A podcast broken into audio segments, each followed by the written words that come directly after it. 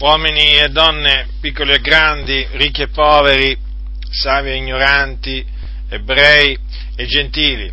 Prestate attenzione a quello che vi sto per annunziare, perché vi sto per annunziare la buona notizia relativa al regno di Dio e al nome di Gesù Cristo, il Signore.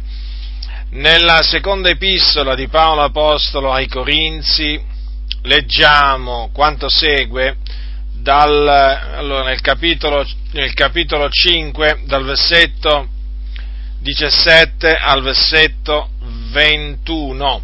Se dunque uno è in Cristo, egli è una nuova creatura, le cose vecchie sono passate, ecco sono diventate nuove. E tutto questo viene da Dio, che ci ha riconciliati con sé per mezzo di Cristo e ha dato a noi il ministero della riconciliazione in quanto che Dio riconciliava con sé il mondo in Cristo, non imputando agli uomini i loro falli, ed ha apposto in noi la parola della riconciliazione. Noi dunque facciamo da ambasciatori per Cristo, come se Dio esortasse per mezzo nostro. Vi supplichiamo nel nome di Cristo, siate riconciliati con Dio. Colui che non ha conosciuto peccato, egli l'ha fatto essere peccato per noi, affinché noi diventassimo giustizia di Dio in Lui. Queste sono le parole su cui mi baserò in questa mia predicazione. Colui che non ha conosciuto peccato, egli l'ha fatto essere peccato per noi affinché noi diventassimo giustizia di Dio in Lui. Chi è colui che non ha conosciuto peccato? È Gesù Cristo il suo nome è Gesù Cristo, il figlio di Dio. Egli, nella pienezza dei tempi, fu mandato dall'Iddio e Padre suo in questo mondo e nacque da donna, ma nacque non in seguito a un'unione carnale tra un uomo e una donna, ma in virtù dell'opera potente dello Spirito Santo perché Gesù Cristo fu generato dallo Spirito Santo nel seno di sua madre di nome Maria e questo affinché egli non contraesse nessuna impurità, affinché, in altre parole, egli non contraesse il peccato, perché appunto tutti nascono tutti gli uomini nascono sotto il peccato, perché il peccato viene ereditato. Da tutti gli uomini viene ereditato dal punto dal primo uomo Adamo, ma affinché Gesù Cristo, il figlio di Dio, non contraesse alcun peccato, egli fu generato dallo Spirito Santo nel seno di sua madre. Ora Gesù quindi nacque da una donna vergine, da una donna che non aveva conosciuto uomo. Infatti, infatti, infatti, Maria, la madre di Gesù, rimase incinta per virtù dello Spirito Santo prima di venire a stare insieme, o meglio, prima di diventare sposa di Giuseppe suo, suo marito. E dunque tutto ciò naturalmente fu prestabilito da Dio e Dio lo aveva anche predetto tramite, tramite il profeta. Ecco, la Vergine sarà incinta, così aveva detto il Signore tramite tramite il, il, profeta, ecco la Vergine sarà incinta e partorirà un figliolo al quale sarà posto nome Emanuele. Dunque Gesù Cristo nacque senza peccato e durante tutta la sua vita non peccò, non commise alcun peccato. Quantunque egli fu tentato in ogni cosa come noi, però non peccò mai.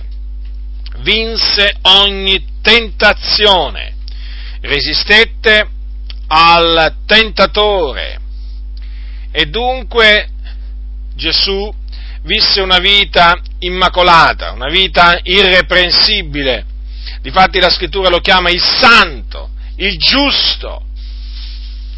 Ora, durante la sua vita Gesù non commise alcun peccato, ma fece soltanto del bene.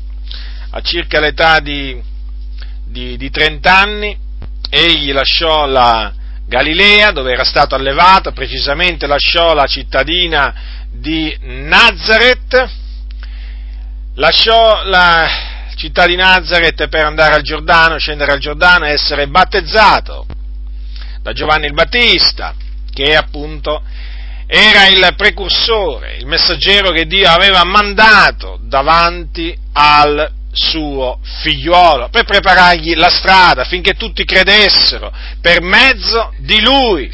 Dunque Gesù scese al Giordano, fu battezzato nel Giordano e dopo che fu battezzato, una volta uscito dall'acqua, lo Spirito di Dio scese su Gesù Cristo in forma corporea, a guisa di colomba. Quello fu il momento in cui Gesù, detto il Cristo, fu unto di Spirito Santo e di potenza.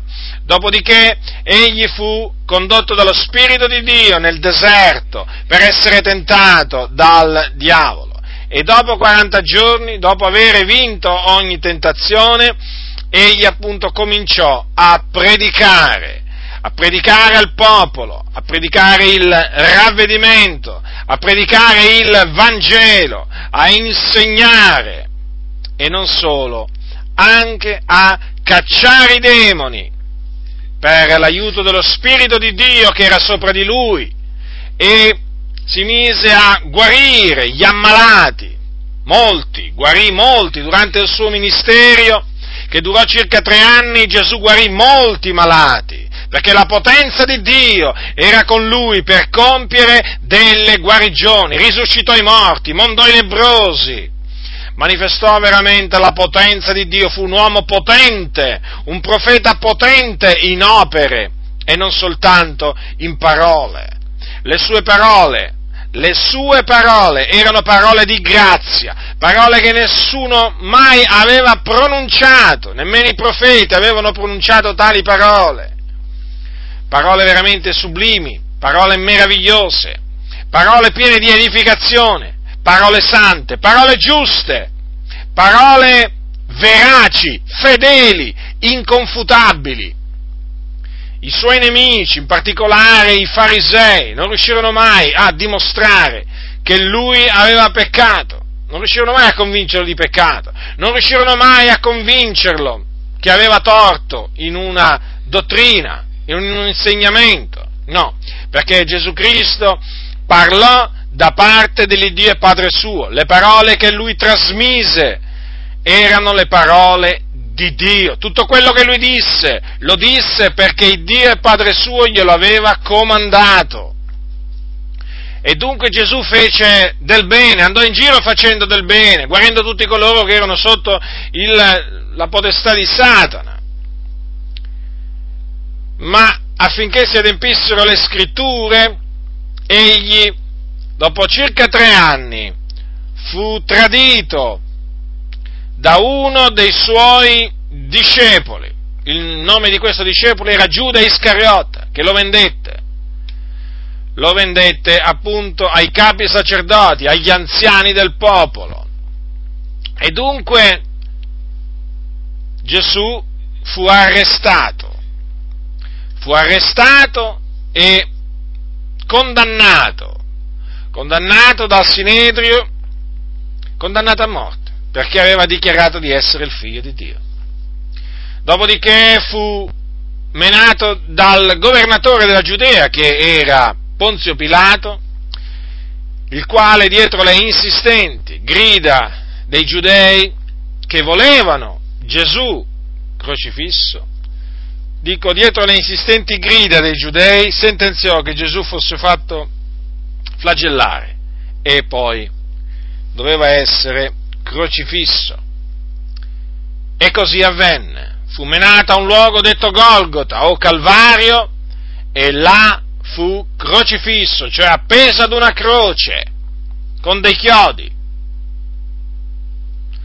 E dopo alcune ore di agonia Gesù spirò. E quando Gesù morì, egli morì con tutti i nostri peccati sul suo corpo. Ecco che cosa significa. Egli, cioè Dio, l'ha fatto essere peccato per noi. Infatti così Dio aveva stabilito che Gesù doveva morire per i nostri peccati e quindi doveva essere caricato di nostri peccati. Ecco perché la Sacra Scrittura dice l'Eterno ha fatto cadere su lui l'iniquità di noi tutti. Ecco perché sempre la Scrittura dice egli ha portato i peccati di molti, perché appunto Gesù fu caricato dei nostri peccati per quale ragione?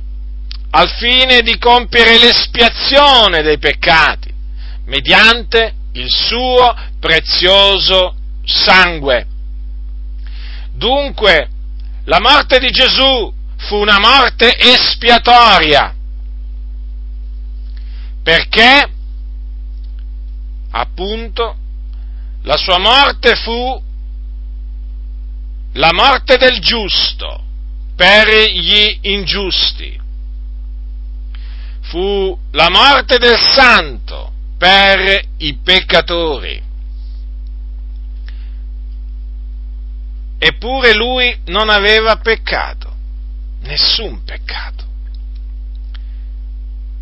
Ma piacque a Dio di fare ricadere su di lui tutte le nostre iniquità e dunque Gesù morì in mezzo a due malfattori, carico delle nostre iniquità, per compiere l'espiazione dei nostri peccati e dunque per renderci giusti davanti a Dio. In altre parole, affinché mediante la sua morte poi naturalmente mediante la sua resurrezione, perché dopo tre giorni Gesù Cristo risuscitò, dico affinché mediante la sua morte e la sua resurrezione i nostri peccati fossero cancellati. E quindi affinché noi fossimo giustificati davanti a Dio. Per la sua grazia, non per opere quindi, appunto perché quello che ha fatto Gesù è un'opera espiatoria perfetta, non c'è nulla da togliergli e nulla da aggiungervi. È perfetta e dunque ora chiunque crede nel suo nome riceve la remissione di tutti i suoi peccati mediante la fede nel suo nome, sì, mediante la fede nel suo nome. Chiunque crede in Gesù Cristo viene giustificato da tutti i suoi misfatti. E lo ribadisco questo in virtù, grazie all'opera espiatoria perfetta che ha compiuto Gesù Cristo con il suo sacrificio. Dunque,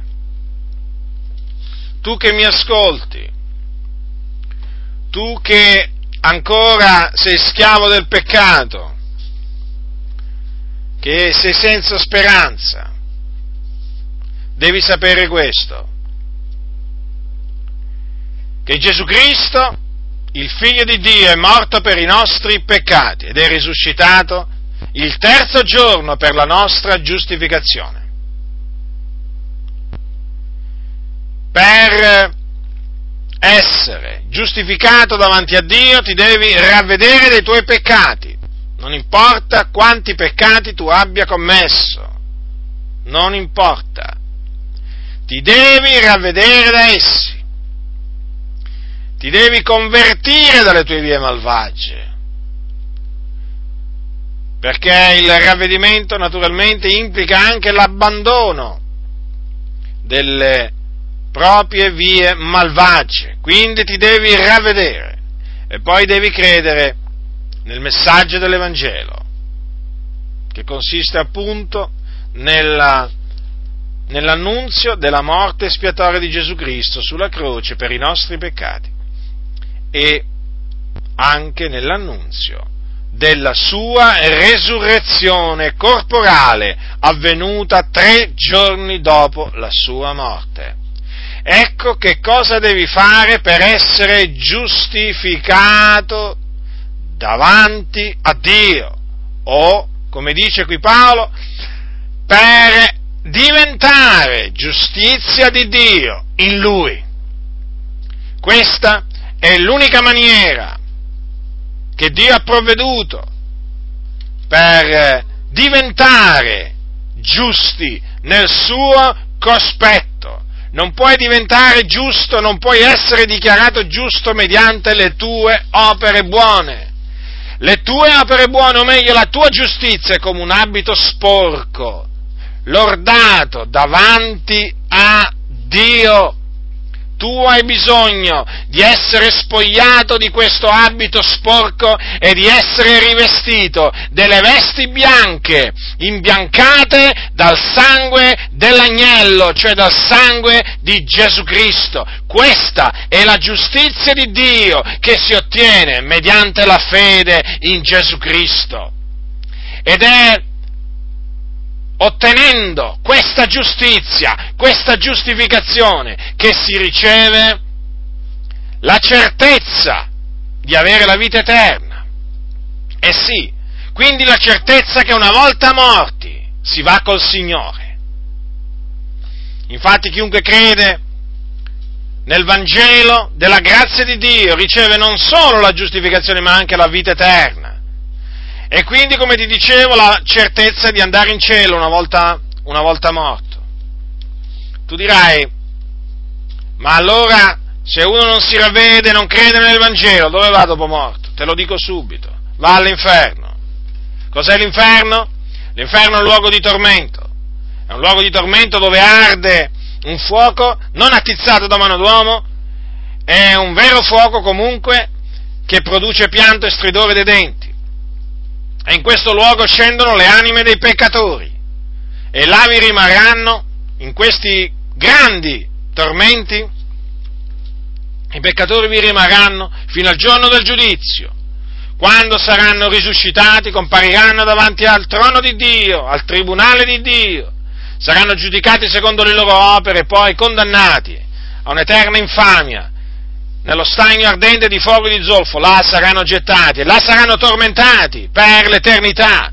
Quindi una volta morto devi sapere questo, per l'uomo non c'è più salvezza e quello che l'aspetta è un tormento eterno, eterno, un tormento che durerà nei secoli dei secoli dei secoli. Coloro che saranno gettati nello stagno ardente di fuoco di zolfo non hanno requie né giorno né notte. Dunque, tu sei stato avvertito, sei stato avvisato. Non beffarti di questo messaggio, perché le beffe che ti faresti un giorno le risentirai. Le risentirai con le tue orecchie e sarà troppo tardi. Sì, vada bene, perché il rigetto del messaggio dell'Evangelo significa condanna eterna. Chi non crede in lui è già giudicato, dice la Sacra Scrittura. Quindi chi rifiuta di credere nel Signore Gesù Cristo, vada bene, è già giudicato. E una volta morto, una volta morto, non c'è più speranza di salvezza. Non, non ci sarà la benché minima possibilità di salvezza, di ravvedersi di credere nel Signore per ottenere il perdono, assolutamente. Quindi, oggi, sappi che oggi è il giorno della salvezza, questo è il tempo accettevole. Ma oltre a non, fa, a non doverti fare beffe di questo messaggio, bada bene a non dire, beh ma adesso, troppo presto, aspetterò del tempo. Ci sono tanti che hanno detto così e poi si sono ritrovati senza nemmeno rendersene conto all'inferno perché sono morti. Bada bene dunque, bada bene ai tuoi passi, perché quello che Dio ti comanda di fare, tu lo devi fare immediatamente. Il Dio non ti dice di fare questo domani, il Dio ti dice di farlo adesso, ora.